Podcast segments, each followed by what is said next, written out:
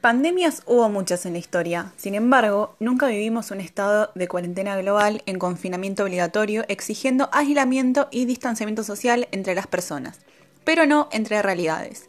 Esto deja en evidencia las desigualdades sociales. Muchas personas han perdido sus empleos y muchos niños y jóvenes han perdido el año escolar por falta de conexión a Internet.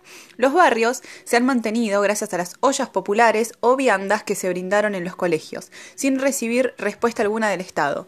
Además, frente a esta realidad, no podemos pasar por alto que el COVID-19 es una enfermedad zoonótica y se afirma que cada año aparecen cinco enfermedades nuevas, de las cuales tres son de origen animal debemos replantearnos sobre nuestros hábitos alimenticios y formas de vida, teniendo en cuenta que esto se pudo haber evitado tras haber sido generado por causas directas de responsabilidad humana que promueven distintas enfermedades, alterando la fauna silvestre, la intensificación de la producción agropecuaria, la deforestación y cambio de uso de la tierra. No solo se debe crear un plan de recuperación económica, también es necesario que se elabore un plan ambiental en respuesta a la pandemia. Eso demostraría que la sociedad argentina ha entendido el problema. Lo urgente no puede tapar lo necesario.